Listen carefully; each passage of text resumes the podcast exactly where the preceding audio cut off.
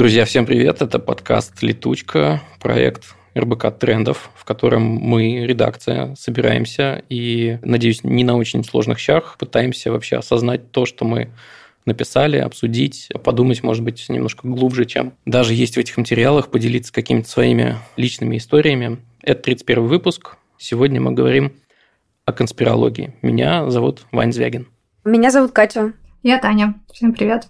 У, погнали. Э, что вы знаете о конспирологии? Немножко больше, чем хотелось бы, благодаря работе в трендах, потому что мы как-то раз как удачно э, сели на эту тему, так ее, в общем, продолжаем исследовать со всех сторон. Да, есть какое-то невообразимое вообще количество разнообразных теорий, одна другой удивительнее. Вот больше всего меня трясет, уж простите, я буду называть вещи своими именами. Если покопаться, наверное, в какую-то из теорий, там, отчасти я верю, но в целом я прямо сильно от этого раздражаюсь. Так вот, меня больше всего трясет от э, теории плоской Земли.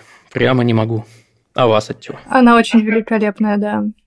А в какую историю ты веришь, Ваня? Что это я слышу? Не-не-не, я просто допускаю, что в какую-то из теорий, наверное, я отчасти могу верить. Я просто не могу подобрать сейчас, но как бы я просто допускаю. А вы прям нет, у вас суперкритическое мышление, вы такие, нет, никакой плоской земли, никакой полой земли, тем более. Финляндия существует. Птицы настоящие. Слушайте, ну, раньше, типа, в каком сильно более юном возрасте, я что-то слышала там про вот американцев, которые никогда не были на Луне, и я такая, ну, как бы, может, и не были, там, вот это, знаете, всей правды мы не знаем. Ну, и, в общем, для меня это была какая-то такая, типа, нормальная часть реальности. Может, были, может, не были, как бы черт его знает. Ну, хорошо, Таня, а как, э, как это произошло? Ты замечала путь, который прошла от того, что допускала, что люди не были на Земле, до момент, когда осознала, что все-таки были, и реголит – это в самом деле лишняя штука, которой привезли, по-моему, несколько тонн уже оттуда. Слушай, вот это меня, кстати, дико удивляет. Как только я вообще начала отчет про это читать и как-то в этом разбираться, я поняла, что нет, правда, были, и правда, это все конспирология.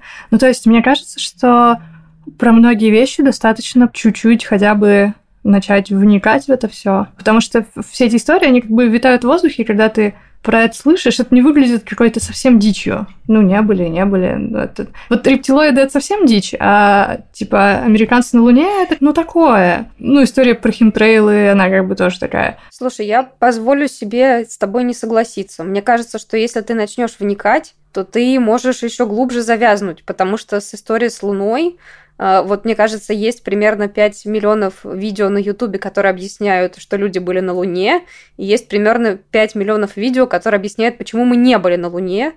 И там, и там куча всяких, ну, условно, доказательств того, как что происходило. И поэтому вот это как раз история про то, что контраргументы не помогают переубедить сторонников теории заговора. Ну, слушай, наверное, мне просто повезло, потому что я прочитала какую-то внятную статью э, на источнике, которому я доверяю, и там как-то понятно, логично и убедительно для меня было разложено, почему это все конспирологии, почему невозможно было бы это все сфальсифицировать и столько лет поддерживать. А по поводу аргументов, которые не помогают, мы можем, в общем-то, подъехать с этого захода к статье «Как общаться с конспирологами».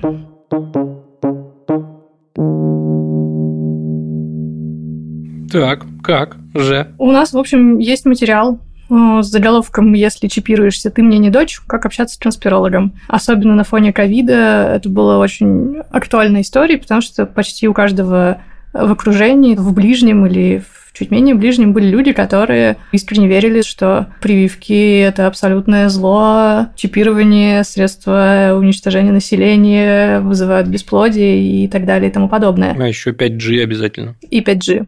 И, в общем-то, иногда эти люди, это наши родители, я не знаю, какие-то близкие друзья, и с ними как-то надо иметь дело. Статья пытается помочь нам, рациональным людям, понять, почему некоторые люди склонны верить в теории заговора, откуда это берется. Там, значит, про магическое мышление рассказывают, про религию, про всякие психологические, значит, штуки, когнитивные ловушки. Статья мягонько объясняет, что делать, если близкий увлекается конспирологией. И, в общем-то, как Катя сказала, и статья тоже подтверждает, резко вываливать на человека много логической аргументации, почему он не прав, почему все это полная чушь, абсолютно не помогает и, как правило, имеет абсолютно обратный эффект. Человек еще больше укрепляется в своей позиции, вот, потому что ему очень ну, дискомфортно, в общем, от того, что его устойчивая точка зрения и факты, которые ему приводят, резко расходятся, поэтому он начинает очень сильно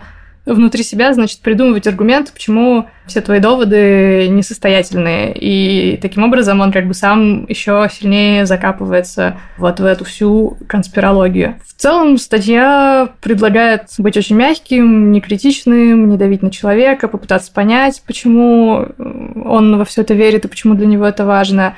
И, в общем-то, если это не особенно вредит то как бы рекомендуют вообще не трогать его, и пусть он верит в то, во что верят. В случае с прививками, например, это правда может принести там урон здоровью и непоправимый вред, поэтому тут рекомендуют как бы мягко, осторожно и не осуждающе разговаривать с близким и очень так потихонечку вбрасывать ему изредка какие-то материалы, аргументации и все такое. Мне кажется, тут на берегу важно понять, что чисто теоретически у тебя может не получиться такого человека переубедить, чтобы не слишком сильно давить просто.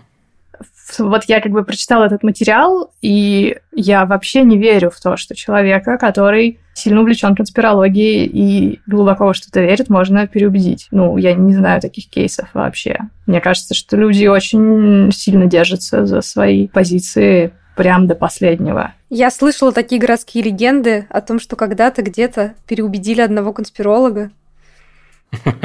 Слушайте, мне в этой статье очень понравился пассаж про внутренний и внешний локус контроля, про то, что если у человека внутренний локус контроля, он считает, что он сам в какой-то степени управляет своей жизнью, ну, теми вещами, которые он может контролировать, то он скорее не будет верить в теории заговора сверхъестественное, а если у него внешний локус контроля, то он будет искать причины событий в окружающей среде, да, и в, во всяких высших силах, которые каким-то образом за него решают, что с ним будет происходить.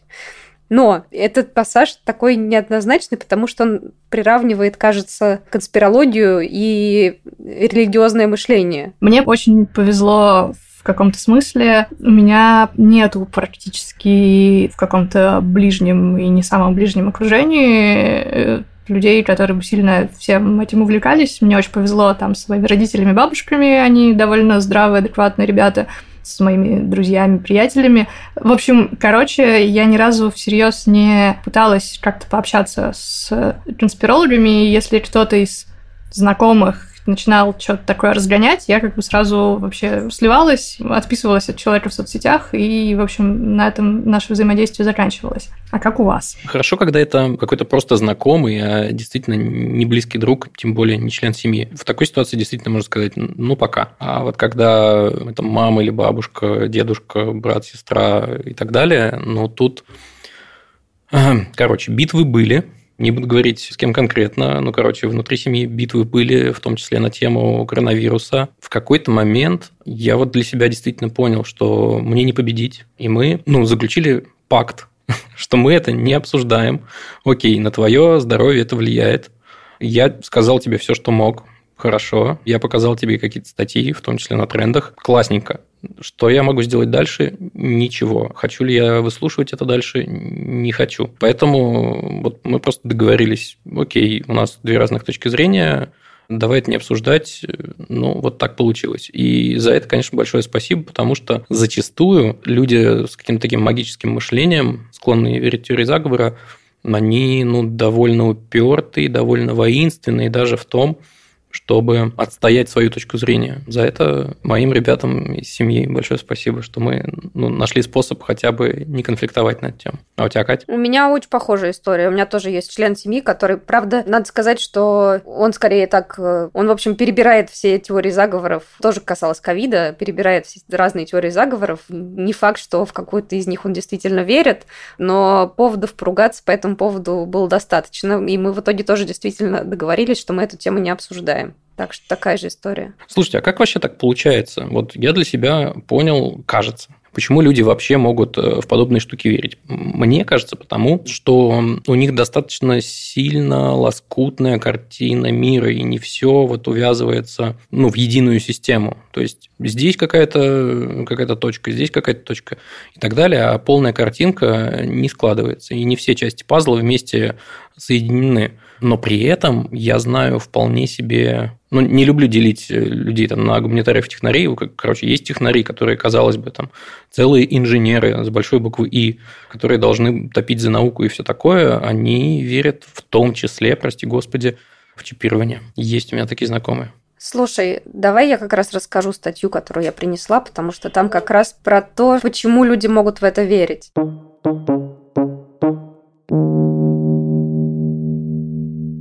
Статья называется «Тревожность и интуитивность. Что подогревает страсть к конспирологии». И как раз в первой части материала рассказывается про образование. Есть такое подозрение у многих, что в теории заговора верят какие-то невежды, какие-то необразованные люди, у которых просто не хватает вот, знаний.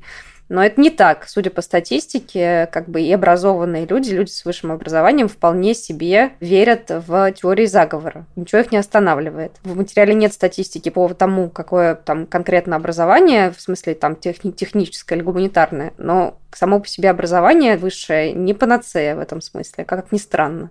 Слушай, интересно, потому что у нас, ну, мы несколько материалов писали с разных сторон, пытались ощупать историю, почему люди верят в теории заговора. И в какой-то, наоборот, была корреляция как раз между наличием высшего образования и верой в то, что прививки – это чипирование.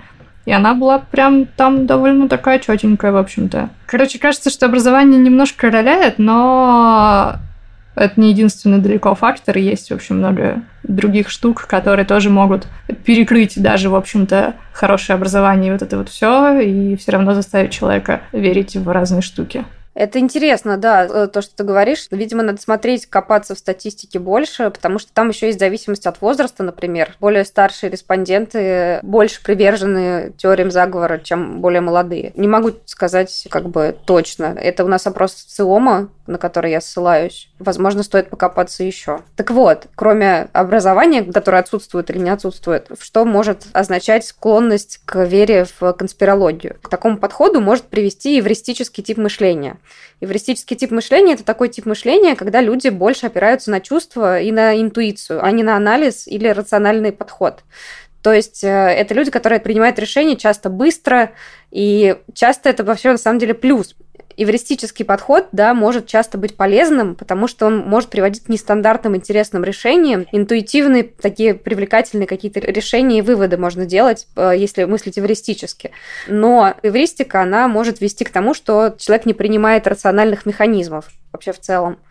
И поэтому это, это приближает его к конспирологическому типу мышления. Вот. А еще недоверие к общественным институтам, например, к СМИ. Здесь мы должны расстроиться. Госздравоохранение, например. Потому что когда человек не верит социальным институтам, не верит СМИ, он приходит к выводу, что кругом все врут, а значит, конспирологические теории – это как бы правда кроме эвристики, кроме недоверия к общественным институтам, еще есть э, психологические какие-то склонности, которые э, тоже могут привести к конспирологическому мышлению. Прежде всего, это стресс и тревожность. Например, печальная, совершенно трагичная история про то, что вот в материале рассказывается, около 800 человек умерли поверив в фейк о дезинфекционных свойствах спирта во время пандемии коронавируса, когда она только началась. Это связывается как раз э, со стрессом, да, и с тревожностью повышенной, потому что когда началась пандемия, я думаю, мы все помним, это какое количество дезинформации было, и вот, э, к сожалению, люди поверили в такую и погибли. Слушайте, ну, мне кажется, это лишнее доказательство моей теории о том, что картина мира у человека слишком лоскутная. Ну, господи, в каком, очевидно, не очень здравом уме может прийти в голову влить в себя спирт, чтобы омыть этим спиртом внутренние органы, чтобы этот спирт убил всю заразу и все такое. Это, очевидно, заведомо вред для здоровья. Мне кажется, это должно быть понятно примерно всем. Как же так? Я не понимаю. Хотите балалайку смешную? Однажды было, был момент, когда я тоже болел ковидом. К нам домой пришла участковый врач и говорит, но в принципе это не доказано, но я вам советую выпить водочки. Я не советую никому пить водочку, если что. И тем более, чтобы профилактировать как-то ковид или какой-либо другой вирус.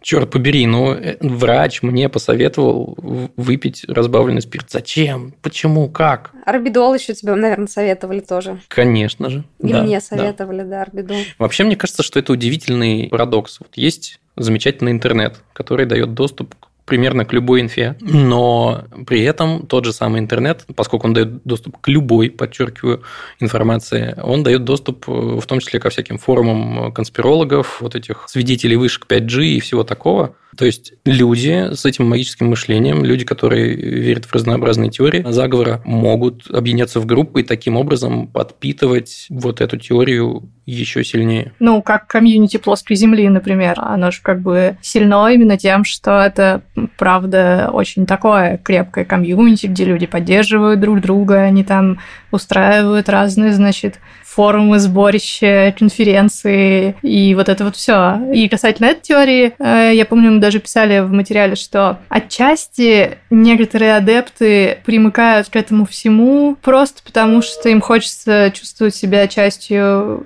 чего-то большего, какого-то сообщества, а это, ну, правда, типа приятное сообщество, там много поддержки и всякого такого. И люди не то чтобы прямо искренне до конца уверены, что Земля плоская, но кайфово же быть вот вместе. Да, это как раз еще одна причина, которая указана в этом материале, что люди от чувства одиночества приходят э, в такие сообщества. Эта причина как раз самая для меня понятная. Ну, в принципе, да. Я вот, э, пока мы говорили о сообществе плоской Земли, вспомнил э, замечательную, на мой взгляд, шутку о том, что сообщество плоской Земли объединяет людей по всему земному шару. Да-да-да.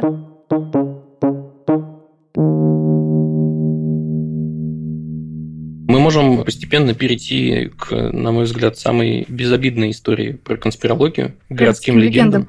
Слушай, я бы не сказала, что она безобидная, потому что... Да, почему? Потому что городские легенды — это абсолютно та же самая конспирология она просто немножечко в другом формате существует. А так, честно говоря, там очень много всякой жести. Сейчас я вам про это все расскажу. Ну, то есть, ты имеешь в виду не только мифы, сказки, слухи о том, что такое в городе происходит, нет, но нет, и что-то, что может потенциально на человека повлиять. Смотрите, что такое городская легенда? Это некоторый формат такого фольклора. Городские легенды – это фейковые истории, которые люди, в общем-то, передают друг другу, и обычно эти истории существует в формате с братом мужа тети моей подруги. Произошла такая история. Вот он, значит, поставил прививку от коронавируса, а потом у него жопа отвалилась. В городской легенде часто есть некоторый герой, с которым что-то происходит.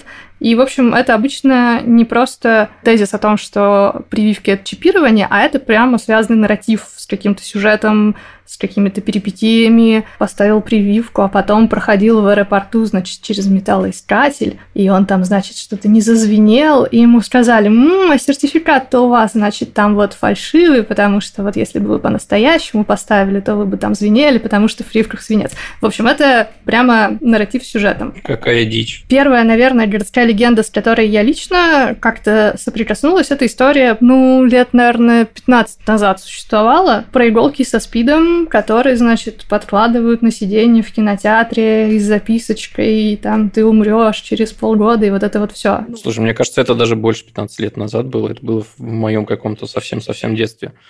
То есть э, в начале 90-х, наверное, даже. Не-не-не, я была в каком-то таком относительно сознательном возрасте. И, кстати, как и в случае с лунным заговором, у меня глаз не дернулся в этот момент, и я такая, блин, ну, всякое бывает, там вот в Америке такое происходит, мало ли что. И, в общем-то, истории про группы смерти в соцсетях и вот это вот все, это тоже городские легенды. Зачем людям нужны эти городские легенды, почему они их рассказывают? По сути, точно так же, как и конспирологические теории, это способ осмыслить мир, который непонятен, страшен, тревожен и, в общем, вызывает много беспокойства. И, условно говоря, вот эти истории про синего кита и группу смерти — это способ тревожных родителей как-то канализировать свое беспокойство о том, что дети сидят в интернетах, непонятно чем там занимаются, с родителями не разговаривают, ну, типа, скрытные подростки. Родителям, условно говоря, проще принять, что какие-то злодейские злодеи, значит, ВКонтакте заманивают их детей и заставляют их самоубиваться, чем осознать, что они, может быть, не очень много времени уделяют детям, у них не очень доверительные отношения, и поэтому дети от них как бы ныкаются, ничего им не рассказывают и пытаются поменьше времени проводить дома. Слушай, но все таки у истории про синего кита есть конкретный автор, разве нет?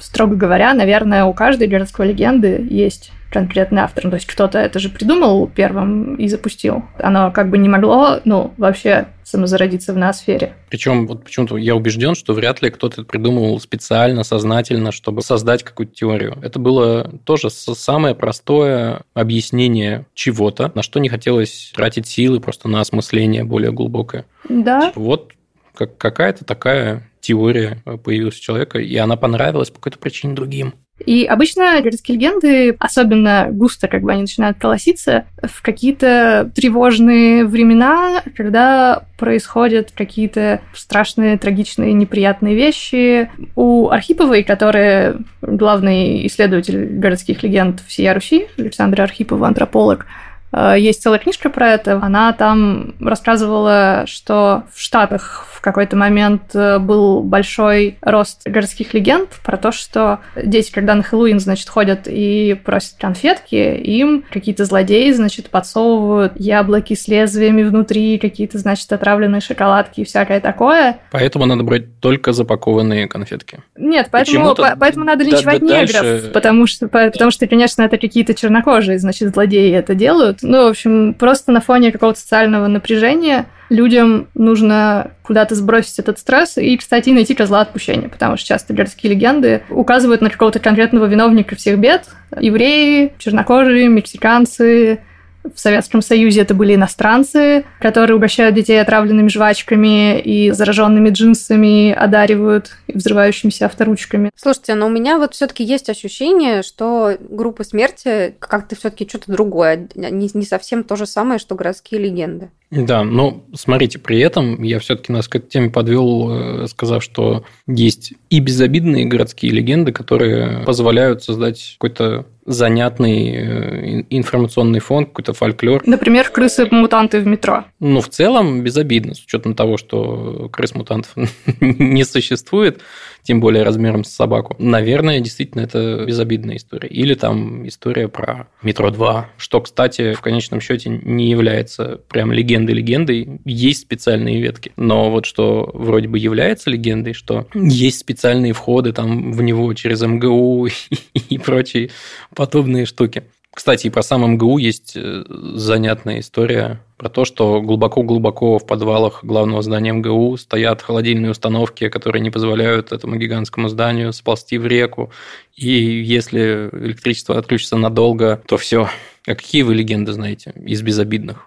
О Москве, например. Я не москвич, поэтому я вообще не очень погружена, кстати, в э, городской фольклор. Ну, в Перми у нас, например, было здание, которое называлось «Башня смерти». И что-то я, честно говоря, не очень погружалась в тему, но наверняка там что-то про пытошные в подвалах. Такая районная легенда про Курчатовский институт, про то, что там, значит, лежит э, атомная бомба и нас всех облучает э, радиацией. Ну да, и многие абитуриенты и свежие студенты не очень любят учиться в МИФИ, кажется, в районе Коломенского, потому что там куча захоронений. Ну и как выяснилось, там в итоге не прям легенда-легенда, там действительно ядерные отходы-то в итоге захоронены. Не то, чтобы они сильно тебя облучают, там при замерах фон не сильно превышает фон от э, какого-нибудь мрамора в метро, но тем не менее отходы там есть. Я, кстати, нашел городскую легенду, в которую я не то чтобы верю, но почему-то я следую ритуалу. В метро на станции Площадь Революции Московской есть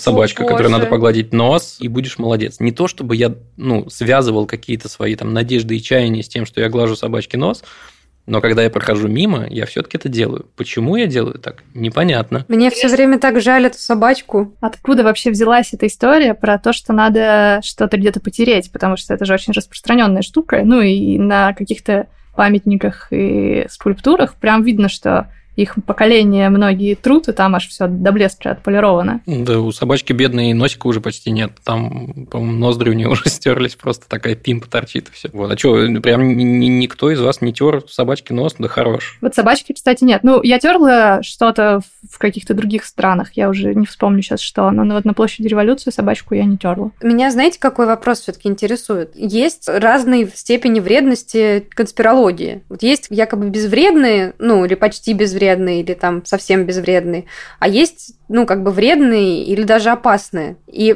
при этом есть ощущение, что их все сваливают в одну кучу и говорят, ну, конспирологии, ну, ладно, что с ними сделаешь? И кажется, что это как-то не очень правильно. Потому что, ну, ладно, когда действительно безопасные какие-то штуки, там, типа крыс-мутантов, да, действительно в метро. А другое дело, когда люди из-за этого как-то страдают или даже умирают, как люди, которые выпили спирт.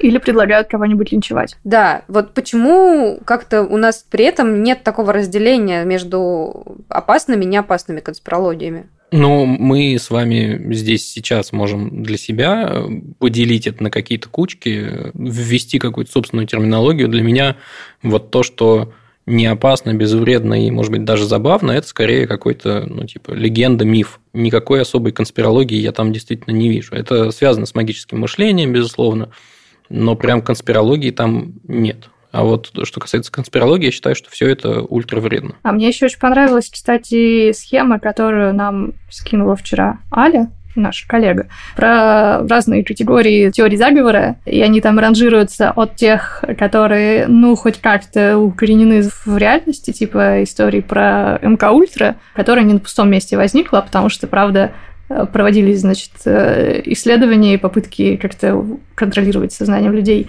до теорий, которые вообще просто абсолютно оторваны от всего, типа Куанона и каких-то, значит, еще и и все эти прекрасные штуки. Ну и там, значит, такой треугольничек, в котором это все расходится от каких-то спекуляций до отрицания реальности и совсем как бы улета космос воспаленной фантазии. Вот интересно, что отрицание Холокоста, значит, автор этой схемы ставят в один ряд с Куаноном, и как бы типа, это абсолютно полный вообще отрыв от объективной действительности. По-разному, в общем, можно классифицировать теории заговора и с точки зрения их опасности и вредоносности, и с точки зрения того, насколько в каком глубоком делириуме находятся, значит, их адепты интересная штука. Возможно, нам надо сделать какую-нибудь свою матрицу теории заговора и раскидать их там типа по осям. Безобидно, смертельно опасно там и, я не знаю,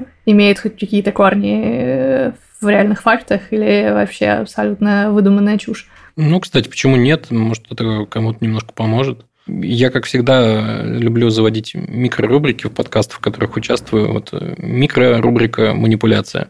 Ребята, которые нас слушают, заходите в чат, не только подкаст, а вообще чат трендов в Телеграме. Расскажите про конспирологические теории, которые вы знаете, в которые вы, может быть, э, верите. Не обещаю, что мы не будем вас переубеждать, но желание такое у нас возникнет. Но обещаем делать это... Мягко и с уважением. Бережно. Да. Спасибо всем большое. До новых встреч. Это был 31 выпуск подкаста «Летучка», проекта РБК Трендов. Напоминаю, что помимо этого подкаста у нас есть еще, естественно, сайт с кучей разнообразных э, статей не только на тему конспирологии. У нас есть журнал, YouTube-канал, чат в Телеграме вы только что слышали. Мы есть примерно везде, где вам удобно, так что подписывайтесь, комментируйте, ставьте лайки, оценки, пальцы вверх, вот это все. Пока-пока. Пока. -пока. Пока.